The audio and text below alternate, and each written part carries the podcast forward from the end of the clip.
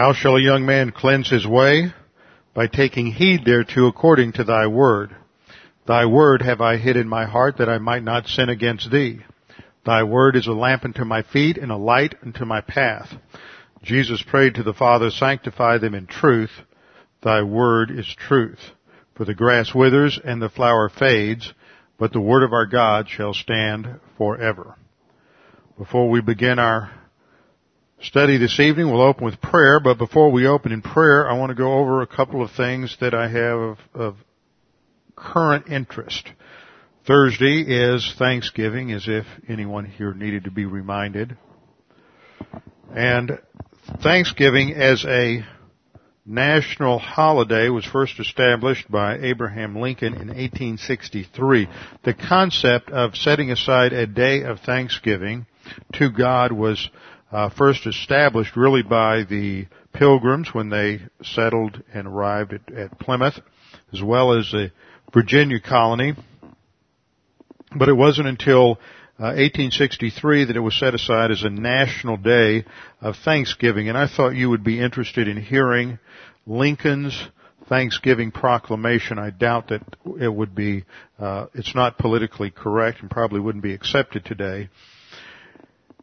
He stated, it is the duty of nations as well as of men to own their dependence upon the overruling power of God, to confess their sins and transgressions in humble sorrow, yet with assured hope that genuine repentance will lead to mercy and pardon, and to recognize the sublime truth announced in the Holy Scriptures and proven by all history that those nations are blessed whose God is the Lord. We know that by His divine law, nations, like individuals, are subjected to punishments and chastisements in this world.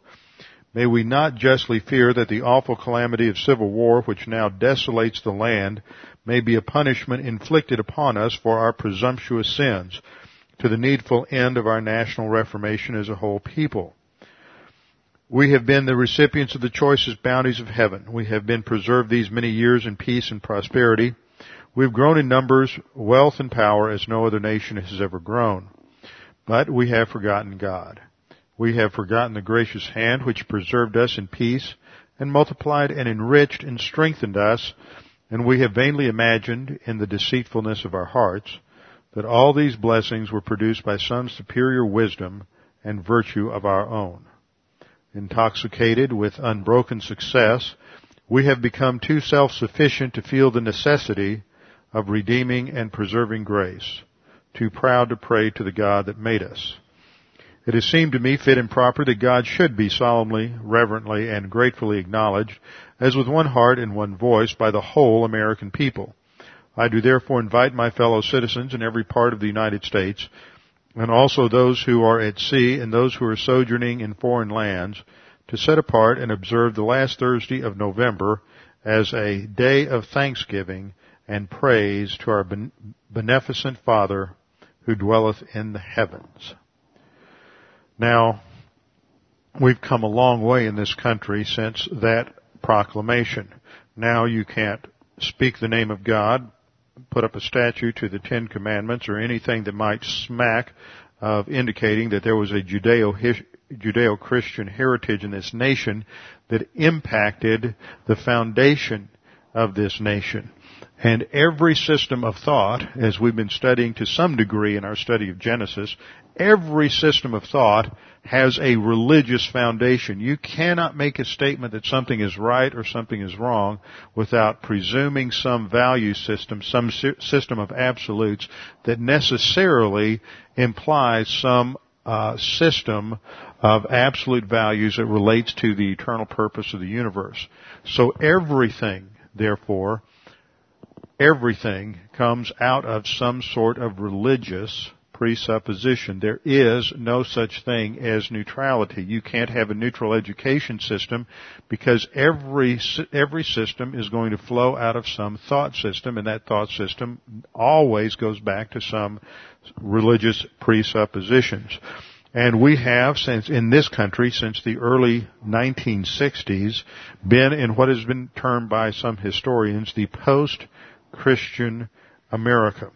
and there's really sort of a benchmark date, and different historians, for different reasons, will go to either the year 1860, I mean 1963, or 1964 as the year marking the major shift when the last vestiges of Christian or Puritan uh, influence on America or Judeo-Christian val- values died. Some of them put it at the Supreme Court ruling that uh, removed prayer from the public schools. Some put it at the assassination of Kennedy. Others put it at various other things. But there just seems to be a complex of, of of things that took place in this nation in 18, I mean 1963, 1964 that make that a benchmark date. As a result of that, we've seen a gradual and increasing deterioration in this nation away from Judeo-Christian values. And I have one example of this that a friend of mine e- emailed me the other day that comes from the Washington Times, or the author at least is with the writers with the reporters with the Washington Times, and the uh, dateline is in Denver. And this has to do with a situation in a church, and this is where we're headed. This is what happens when you cut yourself loose from a value system that gives you absolutes. And so this is just sort of a, a warning shot across the bows if you didn't see this one coming. And this involves a situation where you had a lesbian couple that adopted a child.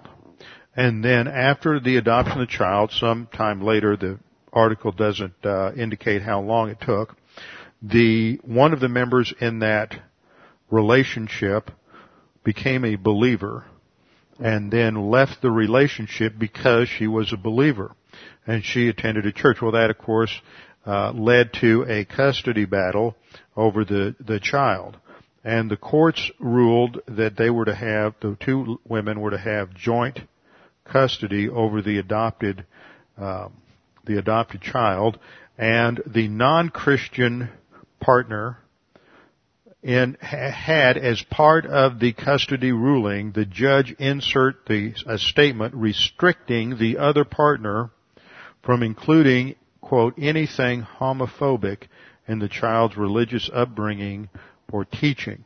Now this woman goes to a conservative evangelical church and that church has displayed out as we do here a track rack and in that track rack they have literature from Focus on the Family and other Christian groups that clearly talk about the sinfulness of homosexuality just like any other uh, sexual sin or any other sin. And so now there is a, a as part of this, there's a lawsuit re, keep, to keep this woman from taking the child to church or to any church that has biblical beliefs. And the implications of this is that the court is virtually stepping in and dictating what an individual can and can't do in terms of uh, uh, religious thought. So these they may, our, our freedoms may not have crumbled yet, but they're certainly uh, being eroded and shot at, and the attacks are coming. And as we've seen in numerous cases, numerous situations, uh, it, there is an eventual erosion that takes place. So this is just a preview of coming attractions. Now, in light of the fact that this is Thanksgiving and a time to be thankful for what we have in our nation, I have one other piece of current news that focuses our attention on why we should be so thankful for the president that we have at this time. As you know, President Bush had just been in England and he gave a speech at London's Whitehall Palace on the topic of freedom and religion. And in that address he said, we Americans sometimes are faulted for a naive faith that liberty can change the world. If that's an error, it began with reading too much John Locke and Adam Smith. Americans have on occasion been called moralists who often speak in terms of right and wrong. That zeal has been inspired by examples on this island, that is England, by the tireless compassion of Lord Shaftesbury, the righteous courage of Wilberforce, and the firm determination of the Royal Navy over the decades to fight and end the, trade in slaves. It's rightly said that Americans are a religious people. That's in part because the good news was translated by Tyndale, preached by Wesley, lived out in the example of William Booth, and it's to this fine heritage Americans have added a few traits of their own, the good influence of our immigrants and the spirit of the frontier. Well, after he gave his speech, there were a number of negative and hostile letters, open letters to the president published in London's Guardian newspaper, which is a uh, left-wing uh, newspaper. But one of those letters was a letter from well-known, famous English novelist Frederick Forsyth. Forsyth writes, Dear President Bush, you will find yourself assailed on every hand by some pretty pretentious characters collectively known as the British left. They traditionally believe they have a monopoly on morality and that your recent actions preclude you from the club. You opposed and destroyed the world's most blood encrusted dictator. This is quite unforgivable. I beg you to take no notice. The British left intermittently erupts like a pustule upon the buttock of a rather good country. Seventy years ago, it opposed mobilization against Adolf Hitler and worshipped the other genocide, Joseph Stalin. It has marched for Mao, Ho Chi Minh, Khrushchev, Brezhnev, and Andropov. It has slobbered over Ceausescu and Mugabe. It has demonstrated against everything and everyone American for a century. Broadly speaking, it hates your country first and ours second. Eleven years ago, something dreadful happened. Maggie was ousted, Ronald retired, the Berlin Wall fell, and Gorby abolished communism. All the left's idols fell, and its demons retired. For a decade there was nothing really to hate, but thank the Lord for His limitless mercy. Now they can applaud Saddam, Bin Laden, Kim Jong-il, and hate a God-fearing Texan. Frederick Forsyth. I just loved that. I thought you needed to hear that. So before we begin our study, and before we begin our study, I want you to know, before we pray, just one note there. Notice in Forsyth's letter, he notes that the left thinks that they have a monopoly on morality. Now that fits right into what we're studying on this problem of evil, demonstrating that when you start from a presupposition apart from the scripture, you don't have any right to say that anything is right or wrong. And as you see, what they end up doing is calling evil good and good evil. And it's just a classic illustration of how atheism always breaks down into a complete distortion of truth and values, and they ultimately have no basis for, for even determining what is right or what is wrong, and we'll get into that in our study this evening. But first we need to pray a few moments of silent prayer, and then I will open in prayer. Let's pray.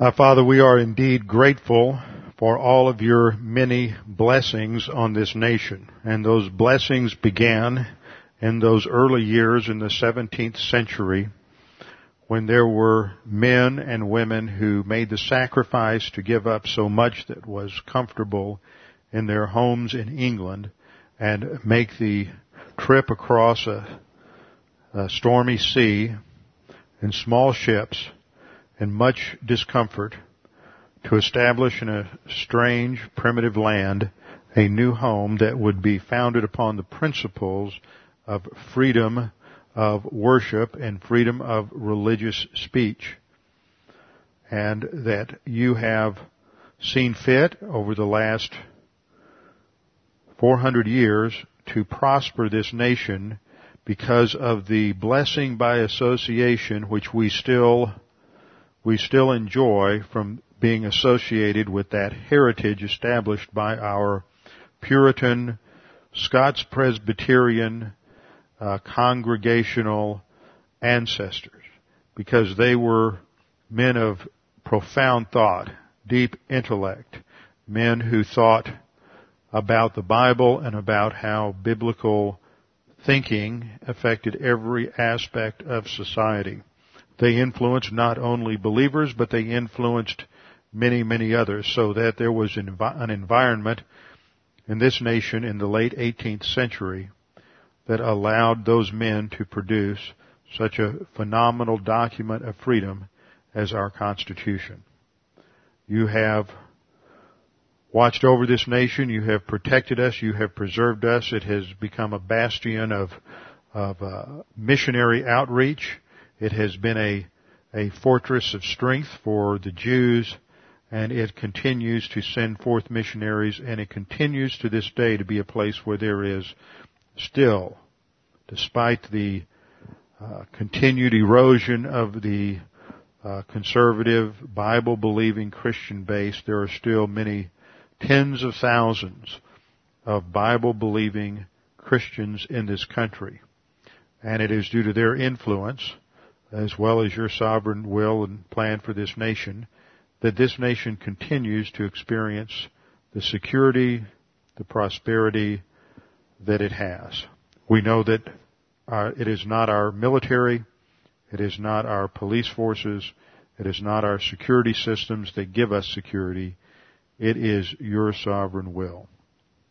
That we make many mistakes, yet you provide for that security. Father, we pray that you would continue to bless this country. You would continue to keep us secure, prevent the terrorists from carrying out their nefarious plans, that you would continue to give uh, steadfast courage to our president to hold fast the course that he has set, and that those in this country would realize that we are engaged in a tremendous global spiritual warfare here between Islam and the remnants of Christianity in the West. That this is not a political battle, this is not an economic battle, this is not a battle of simple cultural differences, but at its root it is a battle between good and evil, between truth and falsehood, between Christianity and the evil influence of Islamic false teaching. Now, Father, we pray for us as a congregation that we might be steadfast because we recognize the principle that as goes the believer, so goes the, the nation. We pray that we might be steadfast in our commitment to the truth of your word. We pray now that we might have a greater appreciation and understanding of this conflict between cosmic thinking, human viewpoint thinking, all of which is irrational, versus biblical thought, your thought. We pray this now in Christ's name. Amen. In the last two classes, we've been dealing with a topic in our study of Genesis, and that topic is the problem of evil. Why is there suffering today? And as I've said, there's a practical approach to this problem that is one we typically run into when we're conversing with a friend, family member, coworker, and that is that this person hits some horrible situation, some type of suffering, and uh, it may be the death of a child or some horrible natural disaster, or maybe they're victim of some horrendous crime, and they recognize that there is evil in the world. That evil has become personal. It has it has touched them. And so they begin to ask the question, why did God cause this to happen to me? How can God allow this to happen to me? And at some point they can be asking a legitimate question because they, they really want to know. And that happens sometimes. One of the reasons God brings suffering into the lives of people is to get their attention to prepare them for the gospel. And we saw that within the apostle Paul there are many other reasons, of course, for suffering, and we've dis- discussed that under the doctrine of suffering. But there are also times when people may not overtly or on the surface appear to be responsive to the truth. You, you, you've had conversations with folks like that. You, they, they, they're resistant. They've been exposed to superficial Christianity and emotional Christianity and they know there's no answer there. And so when they meet you or hear you, their immediate reaction is you're just some other Christian, some other religious idiot. You got your question. And so at the surface, there's a hostility, but yet underneath there's a, there's still a genuine a positive volition and a searching for truth. And so that person has to be handled in a slightly different way. Then in other times you run into somebody who has created an intellectual wall that they've erected in order to keep away God and to convince themselves there is no God. Sometimes that intellectual wall is deeply set on a foundation of negative volition and no matter what you say, it's never going to make any difference. And you have to develop the discernment and in witnessing to just let that go. In other cases, you have to realize that even though it may appear to be a, a firmly entrenched wall, that uh, there is a an interest on the other side of that wall. And so in those cases, you have to be bold and courageous, intellectually rigorous, and challenge that individual. See, everybody's different, and I don't want to communicate as we talk about some of these different strategies of dealing with uh, opposition. I don't want to communicate that every witnessing situation involves the same approach. Everyone is different. Every time somebody asks the, this question, they're coming from different perspectives, and we just have to pray to the Holy, pray to God that the Holy Spirit would give us wisdom and understanding and being able to communicate the truth. So we looked at the way this is normally expressed, especially in its more academic understanding, and that is a question of the attributes of God, the essence of God. If God is good, so the focus is on His goodness, that is His holiness, righteousness, integrity, his justice. If God is good, then he must not be powerful enough to control all the evil, injustice, and suffering in the world since it continues. See, what's embedded in there is a couple of ideas that we're going to take apart in this, in our class this evening. Uh, but it's the idea that if God were, that, that it really wouldn't go on this long. Well, how do you know? I mean, there's so much embedded here, there's so much arrogance that is presumptive underlying this kind of a statement that uh, we'll, we'll take it apart a little more. On the other side, they may question on the one hand uh, his goodness. On the other hand, they'll, if he is good, then you question his power, his omnipotence. If he is powerful enough to stop all of this injustice and suffering, then he must not be good. And the assumption again is that we're so uh, well informed and so knowledgeable that that there must not be any overriding, any overriding question, uh, or, or, any overriding category of goodness uh, that would justify allowing sin and suffering uh, to continue and come to its full fruition. So in summary, the question that we see raised is first of all, how can you claim that God is good, loving, and omnipotent when there's so much disease, destruction, and disaster in the world. That's the approach. A second way the question might be phrased is, why do innocent people suffer the consequences of evil? And here the question may be raised, uh, distinguishing between two types of evil. And the first is a moral evil, and the second is natural evil. Two types of evil. Moral evil involves suffering, pain, uh, disaster that is caused either directly or indirectly by the sinful choices of others. For example, you can have health consequences. You make choices in life related to eating, exercise, smoking, uh, various personal choices that lead to the suffering of various kinds of disease, such as cancer, heart problems, adult onset diabetes, other things like that. Power, lust, and greed have led directly to warfare. For example, we've seen that in the 20th century with Hitler, Stalin, others. Power, lust, and greed have led directly to war where both the innocent and the guilty suffer and die. People who just want to live their lives, yet they're caught up in the maelstrom of war and they go through untold suffering and misery. Power, lust, and greed have also led to various governmental abuses. We think of situations in Ethiopia brought, the famine brought on because of the Marxist socialist policies of the government and uh, other countries where a small group of individuals dominates and controls the wealth and the result is that 98, 99% of the people uh, are uh, mired in famine, disease, and misery. Uh, further examples, you can have al- people get involved in alcohol or drug use and that leads to uh, either death of self through an overdose or through uh, deterioration of health, or perhaps they kill others when they're driving under the influence of uh, the drug or alcohol, not to mention destruction of their own marriages, families, and relationships. So that's that's moral evil. And the question is, why do people suffer? Innocent people suffer from moral evil. Others would recognize, well, I can understand that, but what about natural evil? Why do innocent people res- suffer from natural disasters, uh, plagues? um, victims of weather disasters, hurricanes, tornadoes, blizzards, earthquakes. Although a certain amount of arrogance and irresponsibility may be involved, you don't want to build your house on the San Andreas fault line. You don't want to, or you shouldn't build a house on certain beaches in Florida or North Carolina or Galveston, Texas, or places like that without recognizing that that you may suffer the consequences.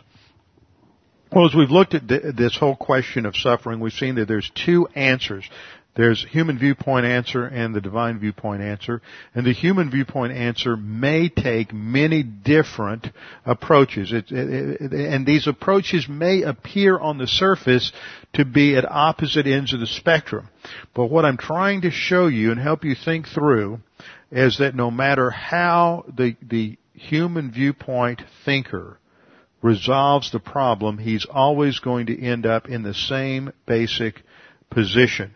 And when you're discussing this with somebody or challenging somebody, then you need to learn how to put them uh, in their place in a nice, humble uh, way where you just back them into a corner and take their position and with your theological staple gun and nail them to the floor so they can't move and they can't live in their position.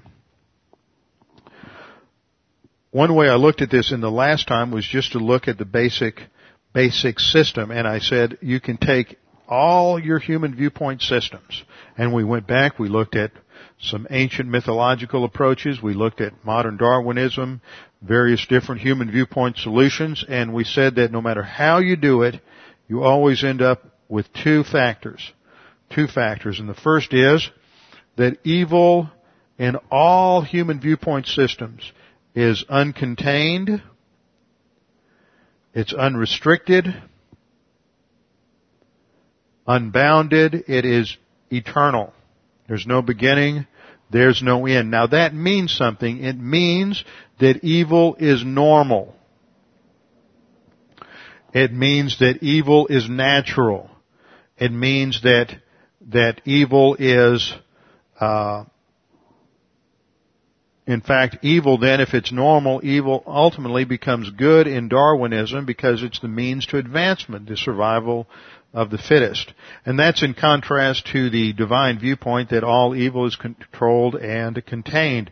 It had a starting point at the Garden of Eden and it will culminate in judgment where it is dealt with. And there are various judgments that deal with sin and eventually it is is contained, restricted, and uh, punished and and restricted to the lake of fire. Second, we saw that it affects responsibility and is the root of victimhood. It's not my fault, it's God's fault, it's a system's fault. I'm just doing what comes naturally. I mean, isn't this the, the basic rationale underlying the rise in modern uh, sodomy and homosexuality is it's just our genetic structure. It's just natural. That's just the way I was born.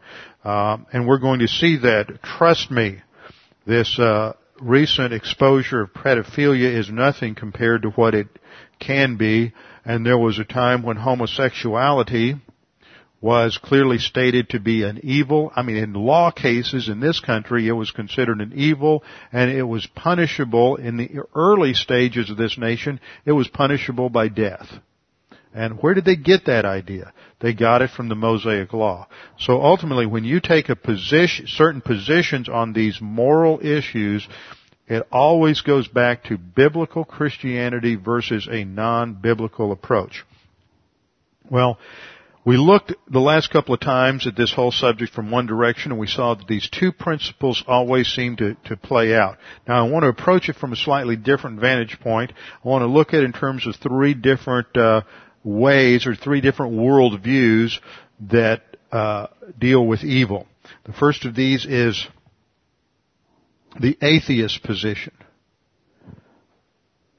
The atheist position. And in the atheist position, we have, I've got up on the overhead, basically four propositions in their logical structure. And this is just another way of looking at what I'm trying to do here is show you different ways that this whole problem is structured because if I say you're going to run into it this way and you run into it a little bit differently, you're going to go, how do I answer that? How do I get my mind around this other approach? So I'm trying to look at this in different types of, of formats to help you learn how to think in these situations. So an atheist would structure the argument something like this. First of all, proposition one, if God is all powerful, he could destroy evil. Proposition two, if God is all good, he will destroy evil. Proposition three, but evil is not destroyed. Proposition four, therefore there is no all good and all powerful God. So then the atheist concludes, that uh, either God is all powerful, but he's evil, or he may conclude that God is good, but he's not powerful. But ultimately, the atheist concludes that there just isn't any God, and evil exists, but God doesn't. This is the position that evil is eternal. See, you look at that position, what has the atheist said? The atheist said there is no God, but evil is eternal. So we go right back to our first principle that we derived, and that is that that evil is eternal, unrestricted, uncontained, and once you do that, you have to go back and and think about uh, what he has said in his statement. In that statement, can the atheist even make these propositions? See, think about that. He he doesn't even have a right to make those propositions. For example, he is saying that that uh, evil is if evil is eternal. Let's go back to our point. If evil is eternal, then it's normal. And if evil is eternal and normal, then what that means is you can't really distinguish between good and evil. Last week I put this chart up on the board where I used this oblong circle to indicate the whole chain of being. The human viewpoint system, all human viewpoint systems go back to this concept of this chain of being where everything is within this one circle. And that means that you don't go outside the circle to get some absolute value of good or bad. It's determined by what's inside that circle. So their concept of good and evil is generated by the creature. So in uh, Christian terminology, we would say that this circle really describes the creation. And in divine viewpoint, we have the creator, who is distinct from the creation. So they're generating their values from within their own experience, from within the framework of creation itself. And ultimately, if evil is eternal, then that means that, that they, that ultimately any real distinction between good and evil breaks down and their, their position destroys any real substantive meaning for good and evil because they're determined on a relative basis. They're determined almost pragmatically. How do you know this is good and this is evil? It doesn't work for us. That's what our society has determined. That is uh, what our group has determined isn't right for now, but it may be right or wrong for another culture or another group so that it, it becomes fluid. Well, once it becomes fluid, then the meanings of something being good and something being evil are completely destroyed. You can't even communicate anymore. You don't have the right to say this is good and this is bad because, oh, in the 1920s, homosexuality was, was bad and marriage and fidelity was good, but now that's changed. So what gives you the right to even use terms that imply absolutes? Uh, so what we see is that in their very discussion, they're borrowing the meaning of good and evil as absolutes from Christianity. You can't let an unbeliever do that. Just, where do you, what do you mean good? Where do you get your concept of good and evil? How can you say that, uh, say that? So that's, that's one approach. So you have to ask the basis for their definition of good and evil. And what you see happening here is something that we can be very guilty of ourselves, and we have to be careful of this, and I pointed this out before, and that is don't develop abstract concepts and then make God conform to those abstract concepts. So, and what I mean by that is don't come along here and say that I have an absolute concept out here of power. This is what the atheist does. They come along and they say, okay, I've got a definition of what omnipotence is. But what's embedded in their definition of omnipotence is a, is omnipotence means you will restrict evil in a certain time period. See, that's, that, they don't bring that out. That's, that's in the closet. Then they'll also talk about goodness. But embedded in their definition of goodness is a concept that if you're really good, you, there's no reason that you would allow this kind of suffering to take place. So they develop an abstract category, an abstract value, and then they say, okay, God, if you're God, you have to conform to omnipotence and goodness. In other words, they're, they're approaching God as if there are some, out there somewhere ideals some sort of yardstick or measuring device that God has to measure up to. And that is an intellectual form of idolatry. And I want to show you a passage where uh, Isaiah deals with this in Isaiah chapter 40. So open your Bibles to Isaiah chapter 40. I would love to take a lot of time to go through Isaiah 40, but we don't have the time to do that, so I just want to hit a couple of verses. This is at a time period when Israel is going, it's actually a prophecy. We've studied this before. It's a prophecy. Isaiah is writing uh, some uh, 200 years before the Babylonian captivity, but from chapter 40 on, he's writing as if he's in the captivity to comfort the people while they're living in a pagan environment. And so God is speaking uh, to them, and in verse 12, he says um, he, he begins to to challenge them. He says, Who has measured the waters in the hollow of his hand, measured heaven with a span, calculated the dust of the earth in a measure? And he's challenging their concept of knowledge that man empirically may be able to estimate certain things. He may be able to estimate the amount of water, but he doesn't have comprehensive knowledge. He can't give you an exact, precise measurement because that would mean he would have to have a, a, an infinite database that could handle all that information and he can't weigh the mountains. He might be able to estimate it, but he can't weigh it. The point of these questions is to show that man's empirical knowledge is finite and limited. And then in verse 13, who has directed the Spirit of the Lord or has his counselor has taught him. And in that verse it brings out the idea that God is not taught by anyone. His knowledge is not our knowledge. We learn everything. God never learned anything. He does, his knowledge doesn't increase or diminish. God is not taught. No one teaches him. Uh, verse 14, with whom did he take counsel? Who instructed him and taught him in the path of justice? Now notice, who taught God justice? No one did. You see, if you taught God justice, there would be this external ideal of justice that God would conform to. And what Isaiah is saying is God doesn't conform to some external category of justice. What he does is just. That's the measuring rod. God is the measuring rod.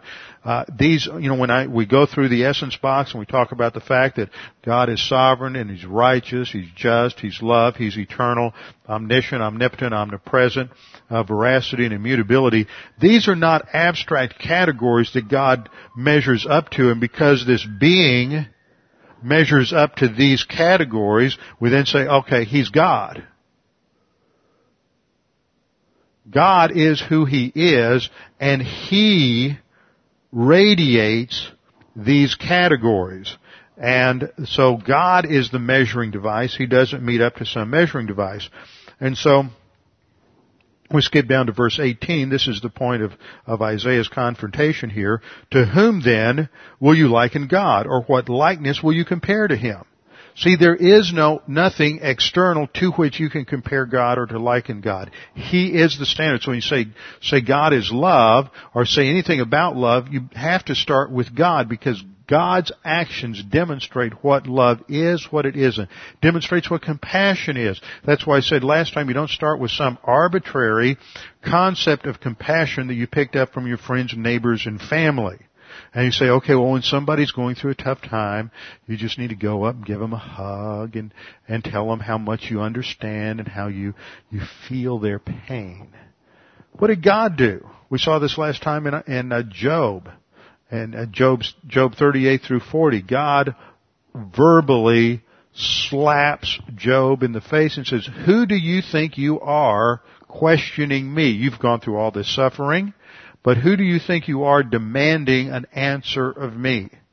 And then he goes through a whole series of questions, much like Isaiah uh, has in this chapter, to get the reader and to get Job to recognize his own limitations. So,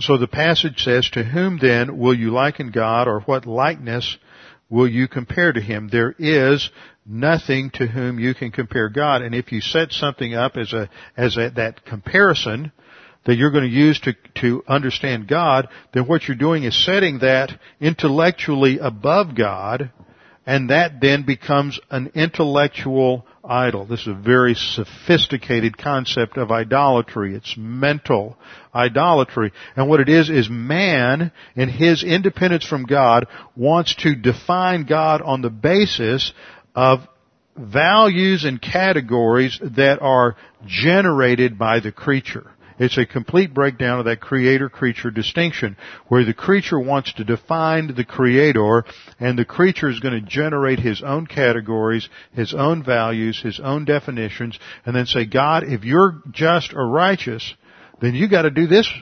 In other words, you've got to dance to my tune. I'm not under your sovereignty and I'm not under your control.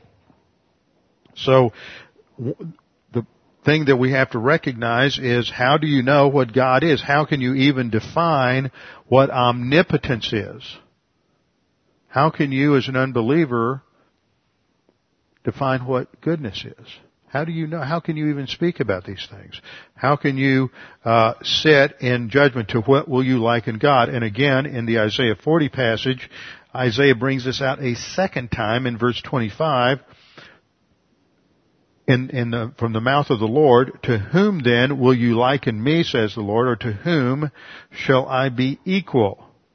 You see, there is no point of analogy. God is incomprehensible and He is above us. He, we can understand Him, we can know Him to some degree, but not, we cannot have comprehensive knowledge. So the atheist concludes that if God exists, He is not all powerful. So therefore, since evil exists, God must not exist. Or, in some cases, the atheist would conclude that if God exists, He's not all powerful, and that really leads to what is the third position we'll look at here. Now, the other hidden assumption, which undergirds almost all human viewpoint reasoning on this topic, is that if God wanted to destroy evil, it would have been destroyed by now. Well, how do you know? How do you know there's not some higher purpose? Well, I can't conceive of one. So in your limited empirical knowledge, you know enough to know that there can't exist anywhere at any time a higher good that is being accomplished uh, by God's extension of of evil and allowing evil to run its course in the universe. So we have to watch out that, that there are hidden assumptions in each of these points and we need to make sure they're understood. And so the assumption that, that is there is that God would destroy evil if he could. So that presupposes an, an, omniscience about evil and the purposes of the universe on the part of the creature that is, cannot be de- derived from either empiricism or rationalism. He's just assuming that. Now the Christian has an answer to this that's been formulated.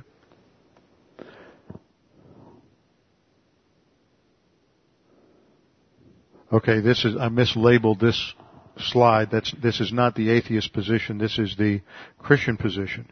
Point number one, if God is all good, and He is, then He will destroy evil. This is the Christian position because we understand what good is. He will destroy evil.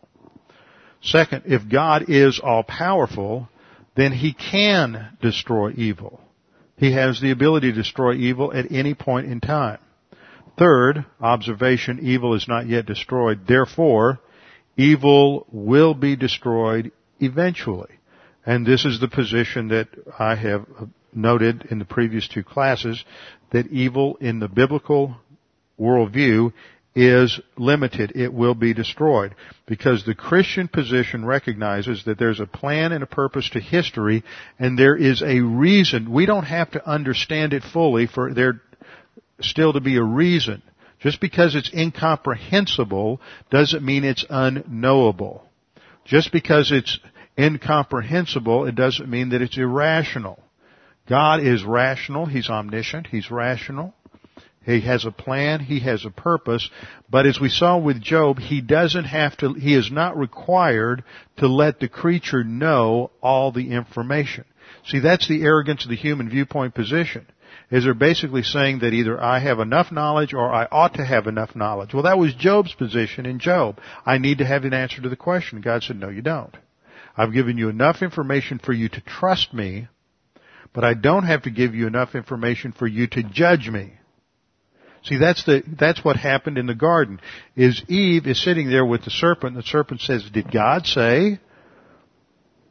Is that true? And, and so Eve is sitting there thinking, well, is it true or not? See, what she's done, she got caught into the, the snare of the serpent's thinking, and she has set up this category true as an abstract category above God, and now she's trying to evaluate God to see if what he said was true.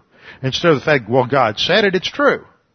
Now she's saying, well, oh, is it true? She's immediately caught into that trap of setting aside abstract categories as if they are over and above God. Now the second, that's the atheist position. Once again, it boils down to, to, the fact that it blurs the distinction between good and evil. And whenever you blur the distinction of good and evil, I pointed out last time, you're going to trivialize evil no unbeliever thinks evil is as evil as a Christian thinks. He can't comprehend that. He's going to talk about all kinds of things being bad or wrong, but he can't live with the reality of evil being as comprehensive and as devastating as the Bible presents evil. So in pantheism, you have the view that God exists, but evil doesn't. See, the pantheist goes, takes it to the fullest extent, say, it's just illusion. This is the Hindu position that is called Maya. It's just, just illusion.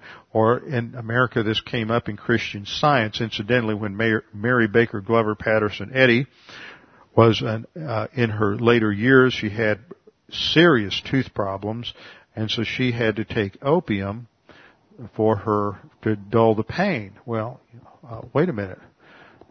Mrs. Eddy, I didn't think there was any pain. It's just illusion. Just, just get your mind over and above that. So, this is, this is one approach to evil that you find in human viewpoint. That is, it really doesn't exist. It's just illusion. It's the idea that you see a coil of rope and you think it's a snake. But when you get close enough to look at it, you realize you were mistaken. It really isn't a snake, it's a coil of rope. So you think it's pain, you think it's suffering, you think it's evil, but it really isn't. When we really understand things the way they are, we'll realize it was just an illusion. So ultimately what we have to do in a discussion with, with someone who holds this position is point out the ultimate irrationality of their position. They can't, they can't live with that position consistently on a day-to-day basis for example, to accept that position, that it's just evil, that pain is just an illusion, they have to deny the data of empiricism. In other words, whatever we know or learn from, from our senses, from sight, hearing, taste, touch, smell, it, it's not really true. It's just an illusion. Well, if evil is an illusion, good is an illusion.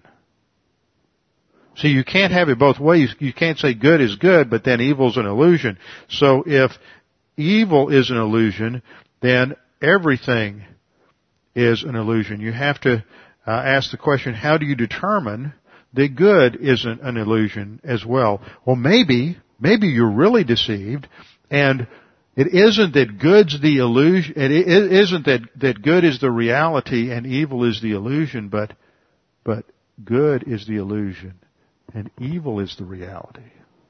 Now have you ever thought about that?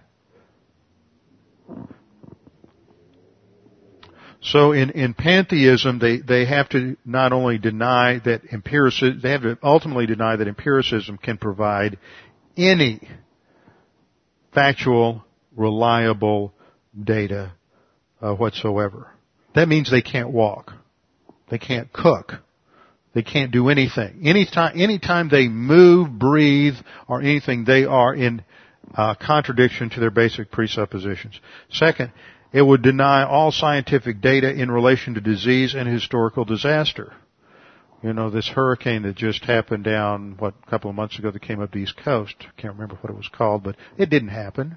Those fires in California did not happen. Those houses did not burn up. Those people are not suffering. Nobody died.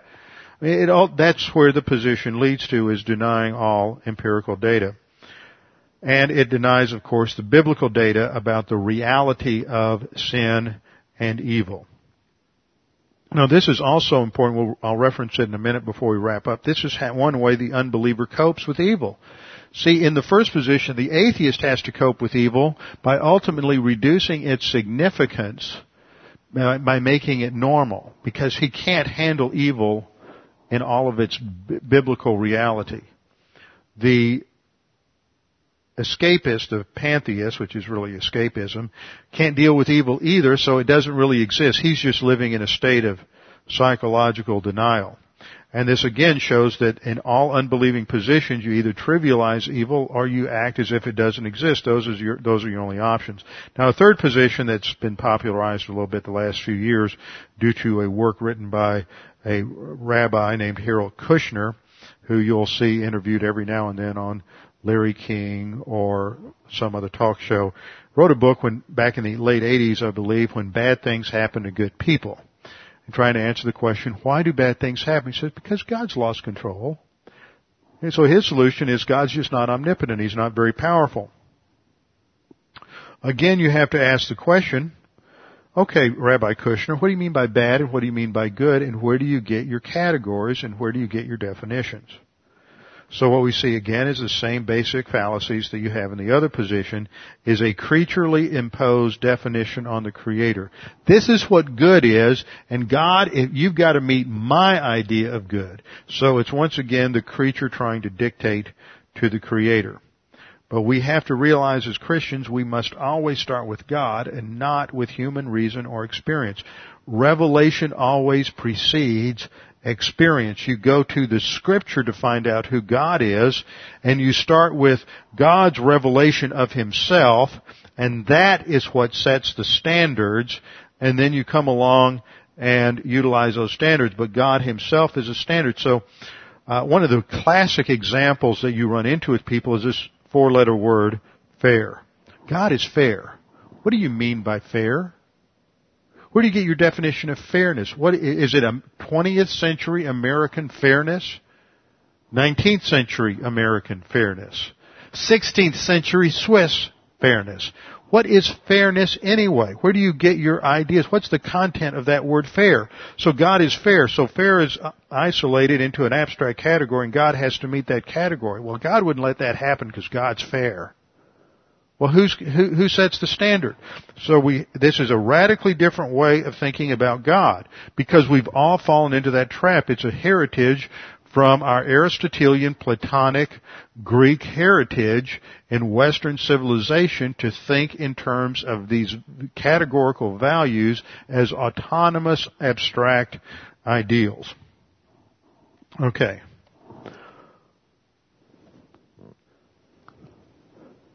Now, to wrap up this morning, this whole argument, this whole study, I want to look at how the Christian actually copes with these things. First, a couple other points that uh, uh, variations on a theme already that we've seen is that that the non-Christian is going to raise this whole question a number of different ways.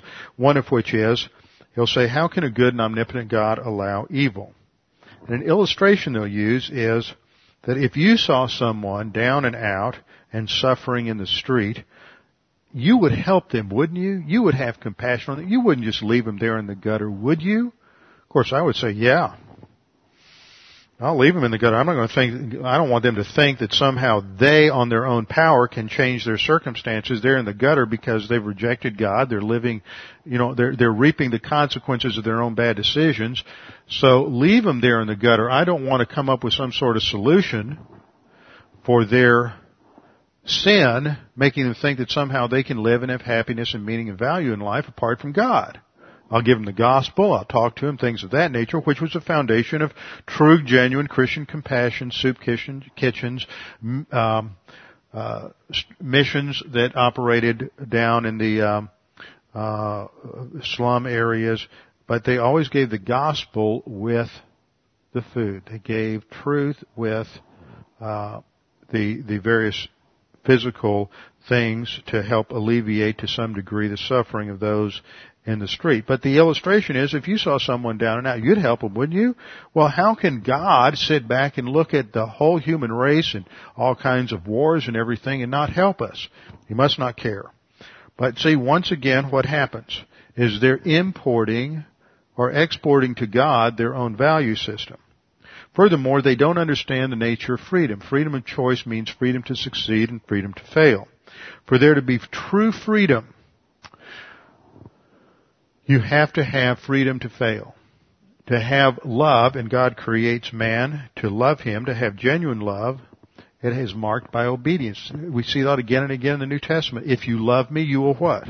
You will keep my commandments. So obedience is linked to love. Love is not just some feeling, some uh, empty sentimentalism. So for there to be genuine love, there has to be genuine freedom, and for there to be genuine freedom, there has to, there will be a freedom to fail and freedom to succeed. Now, real freedom in choices means that the more significant the choice, the more radical the consequences. If you have a choice between drinking, uh, let's use a real trivial, prosaic example. If you have the choice between drinking regular Coca-Cola for the rest of your life and Diet Coke, there are going to be certain consequences. You're probably going to weigh a little more in 30 years than you would otherwise. But that's still a rather trivial example and it's a trivial choice.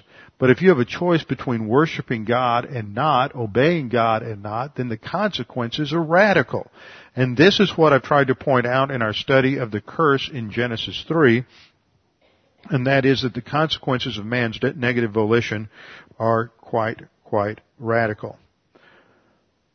Therefore, we have to come to grips with the true dimensions of suffering, disease, and evil, and that, the, that all of that came into the whole cosmic system as a result of disobedience to the Creator. Second approach that people will raise in this is what, what about the innocents? What about the little babies? Everybody wants to trot out a baby. Uh, what about birth defects, natural disasters? Once again, the question betrays a shallow and superficial view of evil. What we see in scripture is that evil is something that was like a poison that penetrated every dimension of the universe. And that's the way God constructed reality. Not that God's the cause of that, but because reality couldn't be any other way. He's demonstrating that this, that the creature cannot survive at all independently of the Creator because it, his negative decisions affect everything not just the immediate situation. Sometimes people will say, as sort of a third approach to this, is that, well, why did God have to, have to, have to visit that curse on the animals and on the natural world? And actually, what we see here is, is more of a consequence. Just very briefly, we don't have time in the, as I'm wrapping up here, to go into the passage, but the word curse, see, when we think of God cursing man, we often talk of it that way in Genesis 3. It doesn't say that in Genesis 3. We talk about Genesis 3, 14 and following is the curse, but the word curse itself is only used two times. It's used in verse 14 and verse 17, and in both times it's used in the passive. The serpent is cursed. So the serpent receives the action of cursing, but who performs the action? In verse 17, the ground is cursed, but, but the ground receives the action. Who performs the action? See, some might think, well, God performed the action, but, but the judgment of sin was death, spiritual death, separation of the creature.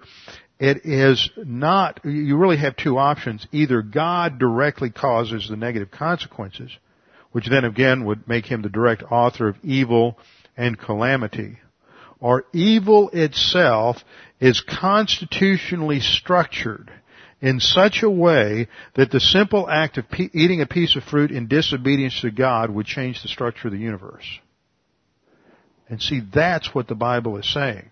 It is not that God caused the earth to be different. What caused the earth to be different was Adam's choice.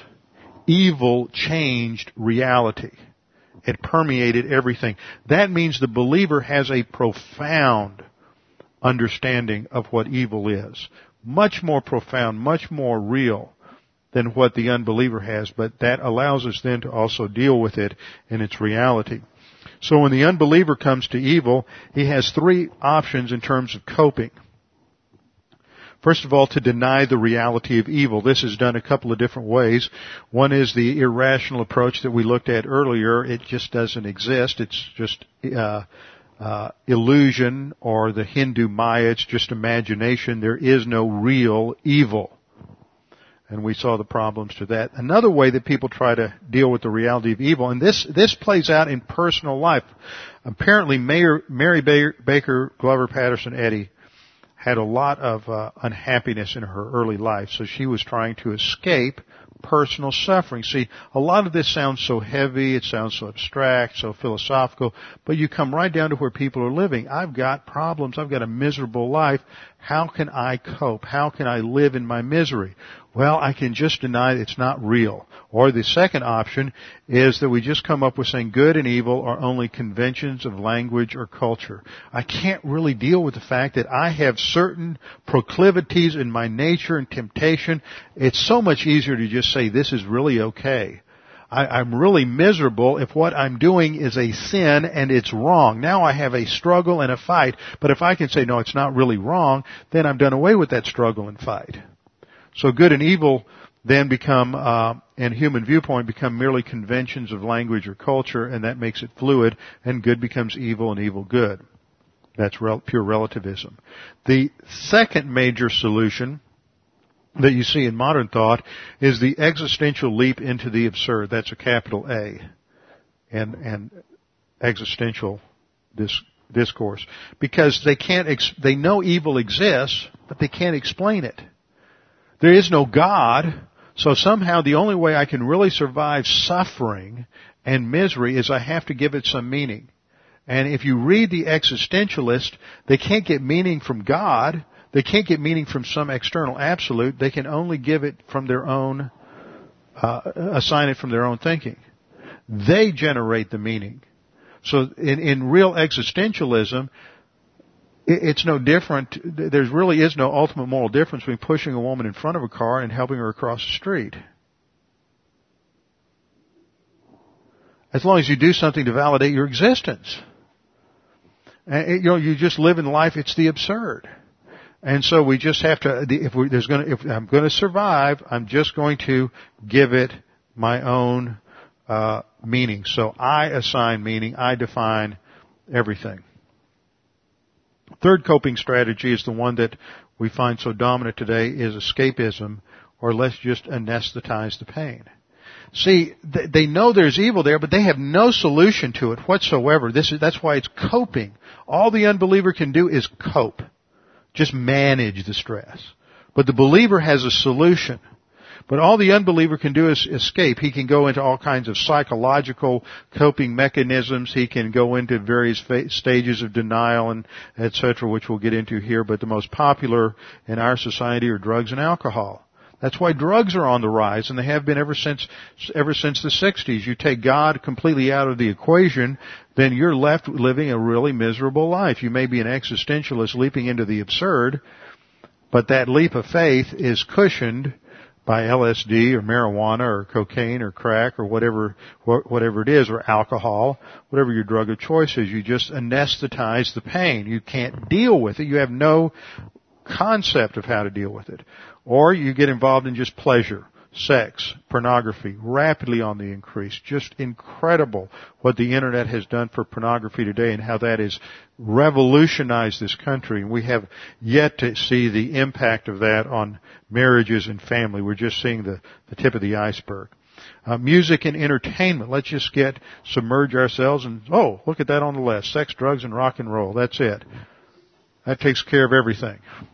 Uh, just immerse myself in this so that I don't have to face reality as it as it is. Or relationships, social activity, social engagements gets our, work.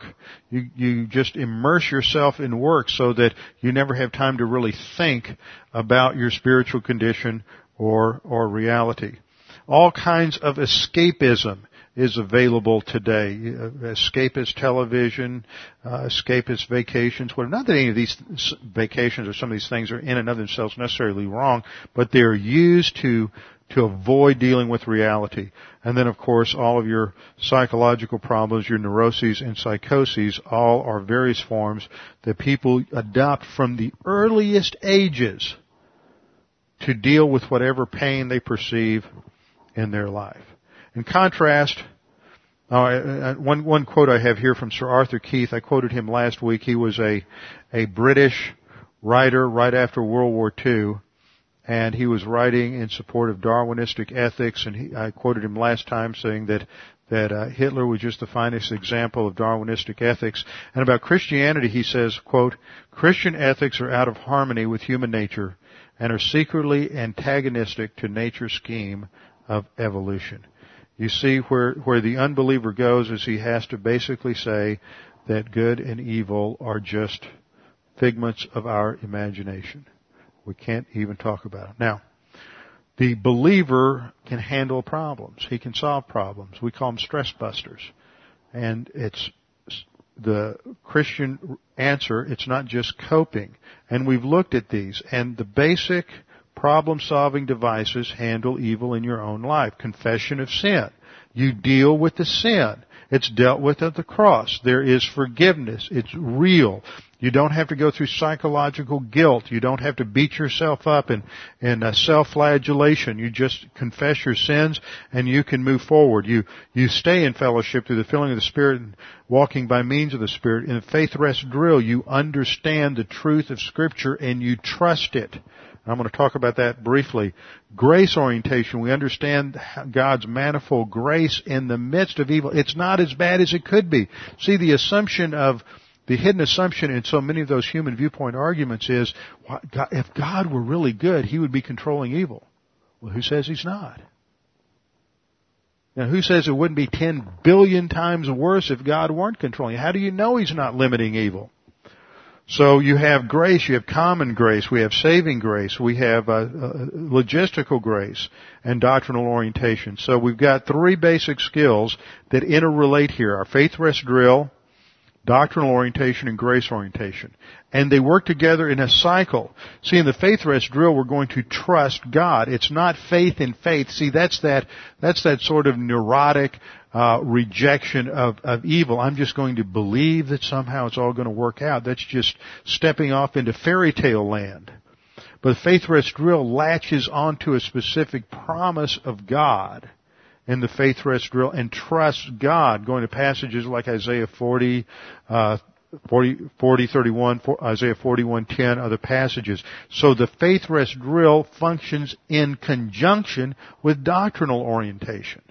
And doctrinal orientation functions in conjunction with grace orientation. That's why in that growth process we go through this cycle of faith rest drill. Well, what do you believe? You believe doctrine. You believe the truth. So you can't have the faith rest drill without some doctrinal orientation. You can't have doctrinal orientation without grace orientation. When we have grace orientation, we understand how much God has done for us and then we can, we can trust Him. You see, the ultimate answer for the believer is, is really found in 2 Peter 3 9 which says the Lord is not slow about his promise, as some count slow, slowness, but is patient toward you, not wishing for any to perish, but for all to come to repentance. See, the unbeliever says if God were good, he would stop it. Well, if he stops it, there's no more repentance. There's no more salvation. There's no more resolution. It's all over with. So God is extending history and suffering and misery and pain because the longer it goes, the more people are saved. And there's a higher good. And that higher good goes completely past the unbeliever in his limited, arrogant, self-absorbed concept of the universe. Okay, that wraps up our study on the problem of evil, showing once again that in Genesis, embedded in these first three chapters, you have every single issue. All the important issues are laid out before us. Sin, salvation, uh, you know, God, man, nature, sin, salvation, God's solution to every problem. If you don't start with Genesis 1 through 3, my point is you cannot start. You do not have a foundation for thought because thought itself is grounded in the assumption that Genesis 1 through 3 is true, that reality is what it is because God made it that way. And so next time we'll have one more topic derived from these first three chapters of Genesis and then we'll move on with our heads bowed and our eyes closed. Father, we thank you for this opportunity to study your word uh, this evening, to come to a greater understanding of your grace, your goodness, and your working out in history the plan of salvation. That it couldn't be resolved instantly because it was much more complex than that. It actually took 4,000 years to prepare the human race for a Savior, and then it's taken at least another 2,000 years to prepare the world for His return that in that time you are bringing to completion everything necessary in order to completely do away with evil. It is not a simple thing as most unbelievers think. Father, we pray that you'd help us to understand the things that we have studied tonight, that we can use them as we interact with friends and family who are unbelievers over the holidays, that you would give us an opportunity to use some of the things that we've learned. We pray this in Christ's name. Amen.